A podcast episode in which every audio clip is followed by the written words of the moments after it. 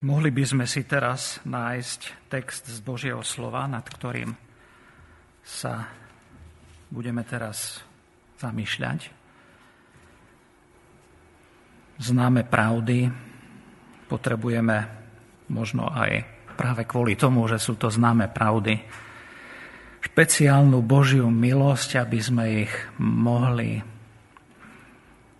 nanovo čerstvým spôsobom vidieť a znovu prežiť takú rozhodnosť a silu pri ich naplňaní alebo pri ich poslúchaní. Tak čítajme z Exodus 2. 20. kapitoly, 2. Mojžišova 20. kapitola, 4. až 6. verš. V mene pánovom. Neučiníš si rytiny ani nejakej podoby tých vecí, ktoré sú hore na nebi, ani tých, ktoré sú dole na zemi, ani tých, ktoré sú vo vodách pod zemou. Nebudeš sa im klaňať, ani im nebudeš slúžiť, lebo ja, hospodin, tvoj Boh, som silný Boh žiarlivý, ktorý navštevujem neprávosť otcov na synoch do tretieho i štvrtého pokolenia tých, ktorí ma nenávidia. A činím milosť tisícim tým, ktorí ma milujú a ostríhajú moje prikázania. A z 5. Mojžišovej, 5. kapitoly, 8. a 10. verš, druhý zápis dekalógu, Deuteronomium 5, 8, Neučiníš si rytiny nejakej podoby vecí, ktoré sú na nebi hore, ani tých, ktoré sú na zemi dole, ani tých, ktoré sú vo vodách pod zemou. Nebudeš sa im klaňať, ani im nebudeš slúžiť, lebo ja, hospodin, tvoj Boh, som silný Boh, revnivý, žiarlivý, ktorý navštevujem neprávosť otcov na synoch, ešte i na treťom, i na štvrtom pokolení tých, ktorí ma nenávidia. A činím milosť tisícim tým, ktorí ma milujú a ktorí ostríhajú moje prikázania. A skúste si so mnou ešte otvoriť Lukáš, 4. kapitolu, Lukáš 4, 8. verš, kde pán Ježiš odpovedá satanovi, ktorý ho pokúša. A Ježiš odpovedal a riekol mu, choď za mnou, satane, lebo je napísané, pánovi, svojmu Bohu sa budeš klaňať a jemu samému budeš sveto slúžiť. Amen. Toľko bolo sčítania Božieho slova.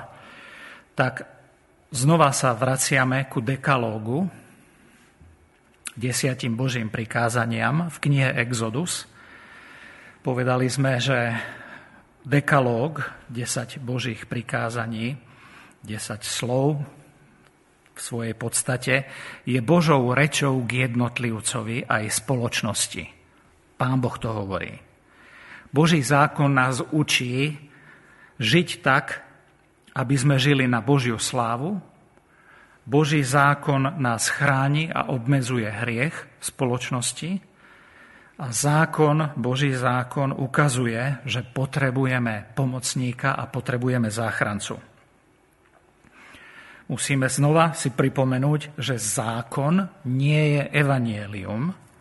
Zákon vedie ku evanieliu cez zúfalstvo našej vlastnej slabosti a cez to, že poukazuje na Božiu milosť na kríži, Božiu milosť v Kristovi, ktorý naplnil dokonale zákon a prácu Svetého Ducha v našom vnútri. Prvé prikázanie znelo a znie, nebudeš mať iných bohov predo mnou. Pretože je iba jeden jediný pravý Boh. To znamená, že nič iné a nikto iný nemá Božiu moc, Božiu slávu, Božiu všade prítomnosť a tak ďalej. Každé mohol by som prechádzať Božími vlastnosťami, jednoducho nič iné nemá Božiu prirodzenosť. Iba Boh je Boh jediný. Všetko ostatné je teda zákonite nižšieho druhu, nižšej podstaty, je to v protiklade s prirodzenosťou jediného, jedného Boha. Všetko ostatné je a bude iba stvorením alebo výtvorom človeka. Za cudzími, v úvodzovkách, inými bohmi nie je žiadna skutočnosť pravého Boha. Sú to, aj podľa nášho textu, modly, ktorým človek pripisuje nejakú moc. Ak to nie je skutočný, živý, pravý, jediný Boh, tak potom sú to falošní bohovia alebo v našom texte modly. Preto druhé prikázanie znie, neučiníš si rytiny, ani nejakej podoby tých vecí, ktoré sú hore na nebi, ani tých, ktoré sú dole na zemi, ani tých, ktoré sú vo vodách pod zemou. nebudeš sa im klaňať, ani im nebudeš slúžiť, lebo ja, hospodin, tvoj Boh, som silný Boh, žiarlivý, ktorý navštevujem neprávosť otcov na synoch do tretieho i štvrtého pokolenia tých, ktorí ma nenávidia a činím milosť tisícim tým, ktorí ma milujú a ostriehajú moje prikázania. Čiže druhé prikázanie znie, neučiníš si rytiny ani nejakej podoby a nebudeš sa im klaňať, ani im nebudeš slúžiť. Chcem tu vložiť také dve krátke poznámky, ktoré si myslím, že si zasluhujú pozornosť.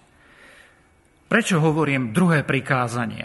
Veď predsa druhé prikázanie je, že nevezmeš mena hospodina svojho Boha nadarmo. E, v našich končinách katolícka a luteránska církev má ako druhé prikázanie práve toto. Nevezmeš mena hospodina svojho Boha nadarmo. A ja hovorím o druhom prikázaní. Neučiníš si rytiny ani nejakej podoby, alebo nebudeš sa im klaňať, ani im nebudeš slúžiť tak k tomu len také krátke vysvetlenie, že v priebehu dejín cirkvy sa rozdelenie a číslovanie prikázaní menilo. Práve v katolíckých a luteránskych cirkvách sa používa rozdelenie, ktoré zaviedol cirkevný otec Augustín z Hypa, ktorý žil na prelome 4. a 5. storočia ale grécky církevní otcovia a neskôr reformované cirkvy a reformované spoločenstva a mnohé protestantské cirkvy rozdeľujú číslovanie prikázaní trochu inak. Ani v jednom prípade, ani v druhom prípade sa nič nestratilo, je, len je iné číslovanie. Katolícke cirkvy a luteráni pod prvé prikázanie zjednocujú verše 3 až 6. Hej, že pre nich je to prvé prikázanie. Nebudeš mať iných bohov predo mnou a potom druhé prikázanie teda automaticky je, nevezmeš mena hospodina svojho boha nadarmo. Zároveň oni rozdeľujú, čiže prvé prikázanie je u nich spojené do jedného a posledné desiate prikázanie je u nich rozdelené na dve prikázania. Takže v každom prípade je to 10, je to dekalóg v svojom obsahu, len iné delenie. Reformovaná církev a mnohé ďalšie protestantské církvy rozdeľujú prvé prikázanie na dve časti. Nebudeš mať iných bohov predo mnou a potom neučiníš druhé prikázanie, neučiníš si rytiny ani nejakej podoby a tak ďalej. Čiže v jednom prípade budú dve dosky zákona rozdelené na tri prikázania, tri prikázania, ktoré sú smerované k Bohu a sedem prikázaní, ktoré sú smerované k človeku. Ale v tom prípade číslovania, ktoré aj ja budem používať, sú dosky zákona, tie dve tabule zákona rozdelené na štyri prikázania smerom k Bohu a šesť prikázaní smerom človeku. Lepšie to kopíruje ten text z 20. kapitoly, ako ho budeme vykladať. Takže budem sa držať výkladu textu podľa poradia veršov v našej 20. kapitole. Druhá poznámka sa týka vnútornej jednoty dekalógu, vnútornej jednoty tých obidvoch tabulí. Či na jednej je 3 a na druhej 7, alebo 4 a 6. Že dekalóg tvorí jeden celok. Každé jedno sloveso prikázania, a oni v katechetických knihách sú naznačené jedným slovesom, aby sa to aj lepšie rímovalo a lepšie učilo. Každé jedno sloveso prikázania odkazuje na to druhé, na každé ďalšie sloveso. A oni sú navzájom podmienené, že oni nemôžu existovať jeden bez druhého. Pán Ježiš celý zákon nádherne zhrnie do dvoch prikázaní. Celú sumu zákona zhrnie do dvoch prikázaní, keď odpovedá na otázku prechytralého zákonníka. A povie, milovať budeš pána svojho Boha celým svojim srdcom, celou svojou dušou a celou svojou mysľou. To je veľké a prvé prikázanie. A pokračuje ďalej. A druhé tomu podobné je, milovať budeš svojho blížneho ako seba samého. Na týchto dvoch prikázaniach visí celý zákon i proroci. Že tieto dve tabule, dve dosky zákona sa vzájomne objasňujú a tvoria organickú jednotu. Že prestúpiť jedno prikázanie znamená porušiť všetky ostatné. Že nemožno si uctiť druhého človeka a neoslavovať jeho stvoriteľa. Nemožno sa klaňať Bohu a nemilovať všetkých ľudí, ktorí sú jeho stvorením. Že dekalóg zjednocuje vzťah s Bohom a spoločenský vzťah s ľuďmi. Že ak hreším v jednom, tak hreším aj proti ostatným. Hreším aj proti druhému. A naopak, ak nemilujem ľudí, nemilujem ani Boha. Ak nemilujem Boha, nemilujem tak, ako by som mal ani druhých ľudí. Tak vážne to je. Čiže koniec týchto dvoch poznámok. A teraz prvá vec k samotnému textu. Ten fakt, že Pán Boh potrebuje svojmu ľudu, ktorý on oslobodil, pred chvíľou oslobodil z otroctva, že im potrebuje prikázať, aby si nerobili rytinu ani podobu žiadnej veci, hovorí o tom, že v padlom človeku, človeku, ktorý padol do hriechu, je hlboká tendencia, a ja znova opakujem, v každom človeku, ktorý prichádza na tento svet, je hlboká tendencia si vyrábať modly alebo rytiny a potom sa im klaňať a slúžiť.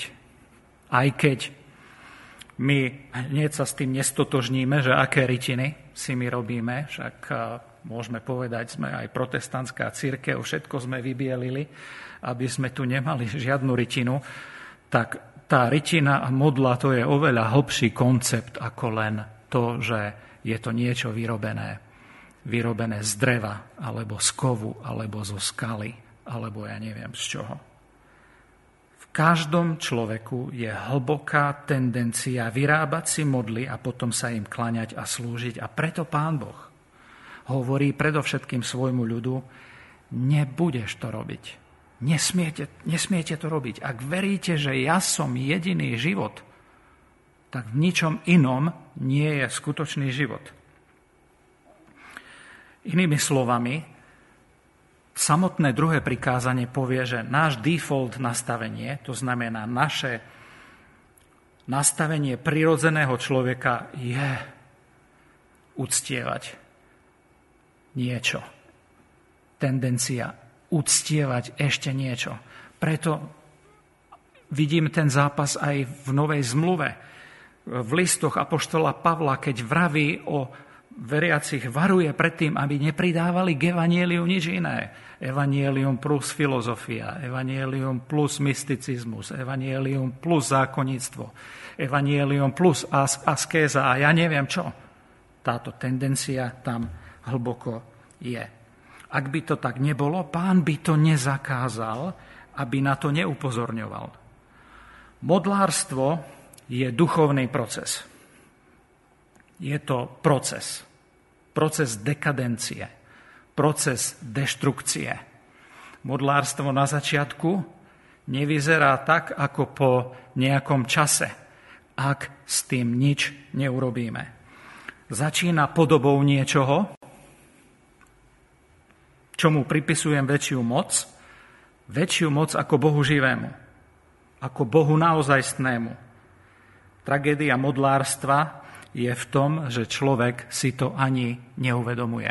Preto som čítal Izajáš 44 a ten 20. verš krásne plasticky hovorí, že drží, no jednak si drevom zakúri a potom z, čoho mu, z, toho, z toho, čo mu ostane z dreva, si vyreže modlu a drží ju v rukách a ani nevie, že to robí a že ju uctieva.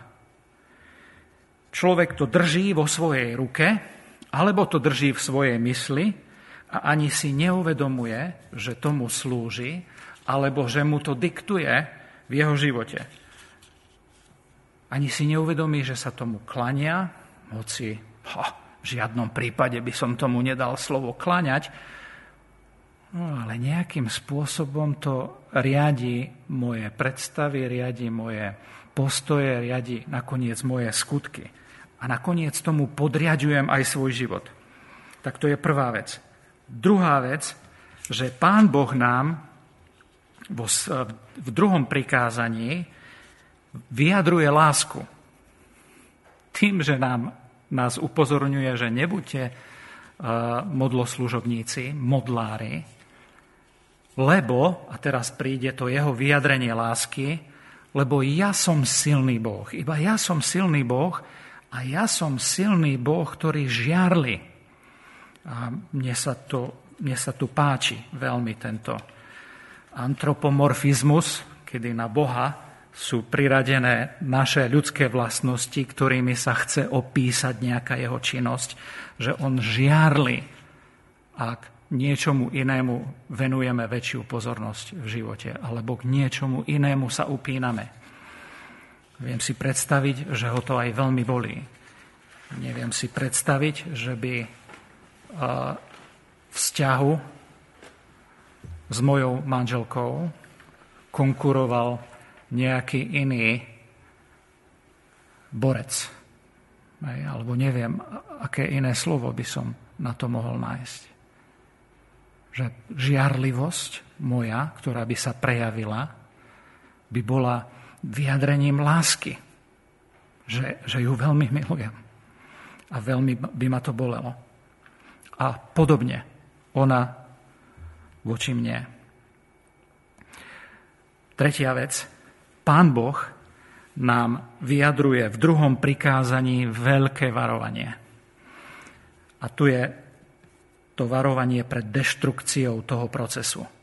Že ak s, našim, s našimi prioritami, ktoré presmerujeme na iné veci, od ktorých očakávame nejakú pomoc, nejaké zadozučinenie, nejaké naplnenie našich aj fyzických, duševných alebo aj duchovných potrieb, ak s tým nič nebudeme robiť, tak budeme čeliť, budeme čeliť nakoniec Božiemu trestu. Tam je pekne ten proces opísaný, že to smeruje degra- ku degradácii a deštrukcii a nakoniec Božiemu trestu.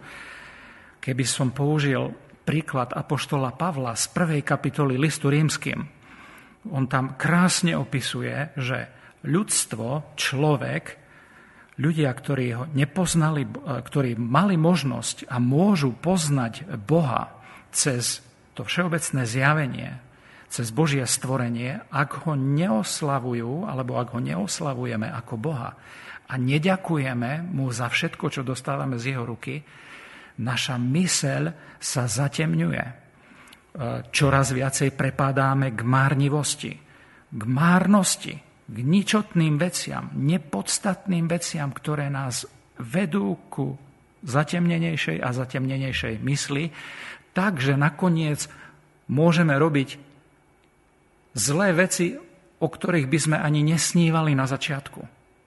Takáto nebezpečná sila modlo služobníctva.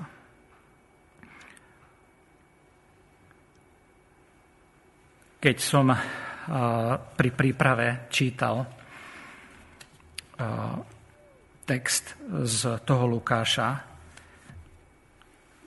kde som prečítal iba jeden verš, v ktorom pán Ježiš vyhlási satanovi, pánovi svojmu Bohu sa budeš klaňať a jemu samému budeš sveto slúžiť, tak zrazu som sa pozrel na to pokúšanie pána Ježiša na púšti očami e, toho rozmýšľania, o ktorom rozmýšľame spolu. Modlo služby. E, keby, sme, keby som sa vás spýtal, že či viete identifikovať nebezpečenstvo modiel, alebo či viete identifikovať modly vo vašom živote. Vedeli by ste to? Vedeli by ste sa nad tým zamyslieť a um, chvíľu rozmýšľať o svojej tendencii, že čomu dokážeme, dokážete pripísať veľkú moc v živote, niekedy väčšiu ako Božiemu slovu práve v tej chvíli. Tak pán Ježiš, a tu krásne vystúpi, vystúpia také tri modly, možno aj dnešnej doby, nie len doby, ktoré žil Pán Ježiš Kristus, keď 40 e, dní sa postil, 40 e, dní sa modlí, pripravuje sa na službu, na to, že o chvíľu položí svoj život, tak príde diabol na konci toho obdobia a ho pokúša takými tromi základnými vecami tromi pokúšeniami veľkého modlárstva. Pokúša ho cez chlieb, pokúša ho cez túžbu pomoci, túžbu vládnuť nad ľuďmi alebo vecami a cez pokúšenie urobiť Boha svojim sluhom. Veľmi krátko. Pán Ježiš je v núdzi, je hladný, fyzicky hladný, diabol príde za ním aby si premenil svojou mocou tie skaly na chlieb. Chlieb môžem povedať, že je znakom Božieho zabezpečenia alebo pohodlia. Ja sa pýtam, že čo všetko by sme v dnešnej dobe ako jednotlivci alebo aj ako naše rodiny dokázali urobiť pre svoje pohodlie a nakoniec sa pýtam, že či nám pohodlie nediktuje náš život. Či to nemôže byť tak, že pohodlie sa stane našou veľkou métou. Tak pán Ježiš odmietol takéto zabezpečenie, seba zabezpečenie jedlom. Druhá vec, ktorú tam odmietne, je Diabol ho vyvedie na vysoký vrch, ukáže mu kráľovstva sveta a povie mu, tebe dám všetku túto moc a ich slávu, lebo je mne daná. Komu chcem, tomu ju dám. Ak sa pokloníš predo mnou, všetko bude tvoje. Hej? Z nášho druhého prikázania, že nebudeš sa klaňať tomu, tým modlám alebo rytine a podobe. A pán Ježiš odmietne toto pokušenie moci, ale toto pokúšanie vládnuť nad inými je veľmi silné. Ovládať druhých alebo ovládať veci. Pán Ježiš odmietne túto túžbu. A tretia vec, ktorá je veľmi silným pokušením a môže sa stať kedykoľvek našim modlárstvom, je diabol ho, diabol ho zavedie do Jeruzalema, Postaví ho navrh na krídlo chrámu a povie, ak si syn Boží, hoď sa odtiaľto dolu, lebo však je napísané, že prikáže svojim anielom o tebe, aby ťa chránili alebo ostríhali, že ťa uchopia na ruky, aby si si neudrel svoje nohy o kameň. A pán Ježiš povie, je povedané, nebudeš pokúšať pána svojho Boha. Pán Ježiš tu odmietne samotnej podstate modlárstva. Je iba jeden Boh, môj Otec v nebi, a ja nebudem jeho pokúšať, nebudem jeho pokúšať a odmietne tomu pokúšeniu urobiť Boha svojim sluhom. A to je podstata celého modlárstva. Urobiť niečo služobníkom mňa samého. Boh nemôže sa stať takýmto služobníčkom. Pán Ježiš odmietne takýto druh vnímania Boha, pretože on vie, že ja som tu preto, aby som Boha oslávil a ja sa mu chcem podať. Chcel by som zakončiť uh, takými, takým, takými niekoľkými myšlienkami z kapitoly o identifikovaní modiel z knihy uh, Timoteja Kellera, pretože ma to znova oslovilo. A možno, že by to z toho mohla aj pre každého z nás vyplynúť taká praktická aplikácia sa pozrieť na tie svoje životy. Vychádzam z tej premisy, z toho predpokladu, že sa nepýtame jeden druhého, že či máš, či zápasíš, zápasíš s konkurenčným Bohom. Predpokladáme, že každý z nás s tým zápasí. Preto je aj druhé prikázanie. Otázka je teda, že čo s tým urobíme? Čo s tým urobíme? Ako, ako rozoznáme svoje modly? Tak jeden spôsob, prvý je, aby sme sa pozreli na svoju myseľ a svoju predstavivosť. A pýtam sa vás, o čom rozmýšľame, o čom fantazírujeme, keď sme sami. Pretože William Temple, jeden arcibiskup, sa pýta, alebo hovorí, vašim náboženstvom je to, čo robíte so svojou samotou. Inými slovami, skutočným Bohom vášho srdca je to, k čomu sa bez námahy uberajú vaše myšlienky, keď si nič iné nevyžaduje vašu pozornosť. O čom ťa baví snívať? čo zamestnáva vašu mysel, keď nemusíte myslieť na nič iné. Rozvíjate možné scenáre o postupe v zamestnaní, alebo sú to hmotné statky ako sen o domove a tak ďalej. Čiže pozrieť sa na svoje rozmýšľanie. Čo robím v samote? Druhá vec, ako odhaliť skutočnú lásku srdca, je skúmať, na čo míňam svoje peniaze. Pán Ježiš povedal, kde je tvoj poklad, tam bude aj tvoje srdce. Naše peniaze najľahšie tečú k najväčšej láske nášho života. Alebo srdca. Vlastne znakom našej modly je, že na ňu míňame príliš veľa peňazí, preto sa potrebujeme cvičiť v seba kontrole. Tretí spôsob odhalenia modiel funguje najlepšie pre tých, ktorí sú nábožní a vyznávajú vieru v Boha. Že môžeme pravidelne chodiť do kostola, do zhromaždenia, môžeme mať celý súpis e, úprimných zbožných vyznaní a dobrým spôsob, spôsobom, ako odhaliť modlu v mojom živote, je moja reakcia na nesplnené modlitby a sklamané nádeje. Ak sa modlíme o niečo, čo nedostávame, môžeme ostať smutnými a sklamanými. Ale pokračuj. Život sa ešte neskončil. To nie sú naši naozajstní páni.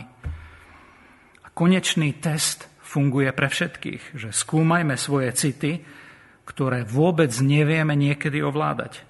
Ako rybár, ktorý chytá ryby, vie, že má ísť na miesto, kde sa čerí voda, tak aj my máme hľadať svoje modly na dne našich najbolestnejších citov, zvlášť tých, ktoré akoby sa nikdy nemali rozplynúť a ktoré nás ženú do vecí, o ktorých vieme, že sú zlé.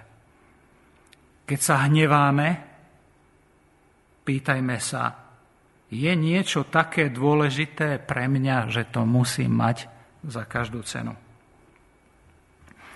Chcel by som skončiť listom kolosenským, treťou kapitolou, prvým až piatým veršom, pretože tak ako Timothy Keller správne poznamenal, a ja to chcem zdôrazniť, nestačí len pomenovať moju modlu. Nestačí len povedať Bohu, ľutujem, Pane, že tomuto som priradil v svojom živote väčšiu pozornosť a toto mi diktuje a toto ma ovláda. Nestačí len ľutovať, alebo nestačí len toto povedať, pretože potrebujeme nahradiť každú modlu v našom živote. E, potrebujeme modlu vytrhnúť aj s koreňmi a vložiť na jej miesto Kristovú lásku, Kristovú milosť a jeho pokánie. Že tú ľútosť, ktorá niekedy je sebalútosťou pri tom našom kajaní sa, potrebujeme nahradiť radosťou v Kristovi. A preto Kolosenským 3, 1, 5 hovorí, ak ste vstali z mŕtvych s Kristom, hľadajte veci, ktoré sú hore, kde sedí Kristus po pravici Boha. Na to myslíte, čo je hore, nie na to, čo je na zemi. Lebo ste zomreli a váš život je skrytý s Kristom v Bohu. A keď sa zjaví Kristus náš život, vtedy sa aj vy s ním zjavíte v sláve.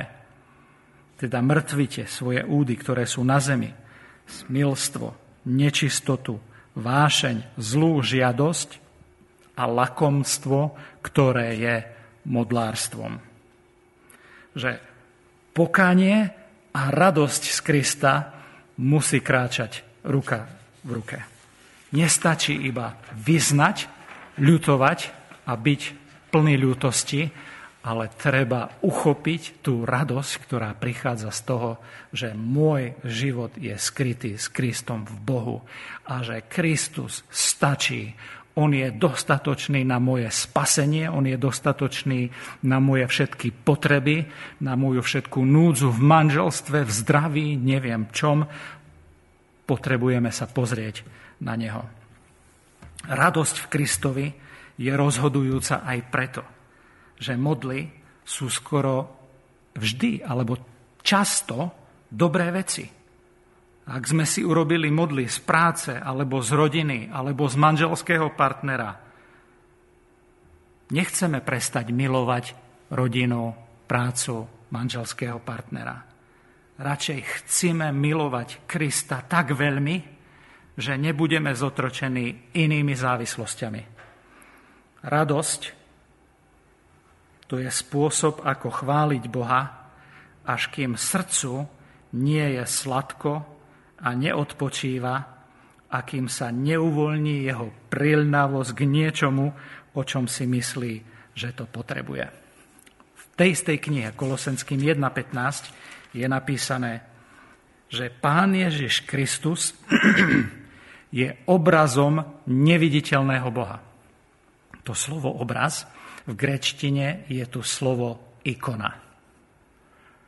Pán Ježiš Kristus, tak ako ho podáva písmo, zjavuje duch Boží, je a musí byť našou jedinou ikonou, našim jediným obrazom. Amen. Pane Ježišu, ja ti ďakujem za to, že nás budeš chcieť stále usvedčiť až do krvi z nášho modlárstva, z toho, keď pripisujeme niečomu inému väčšiu úlohu ako tebe samému, stvoriteľovi a spasiteľovi.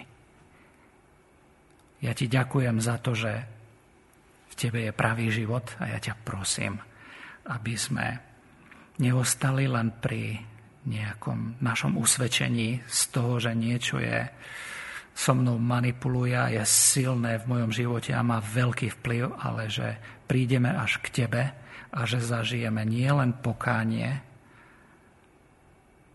vyznávanie, ale zažijeme aj skutočnú radosť z toho, že sme Teba opäť našli a že sme spočinuli v Tebe. Pretože len Ty svojou blízkosťou, svojou mocou oslobodzuješ naše srdce od tej prilnavosti ku niečomu inému. Ďakujem Ti, Pane, že Ty chceš byť a Ty si jediná ikona, obraz neviditeľného Boha. Pomôž nám všetkým sa pozrieť takto na Teba, že náš život je skrytý s Tebou v Bohu a preto môžeme byť hlboko pokojní, radostní, šťastní a blahoslavení ľudia. Amen.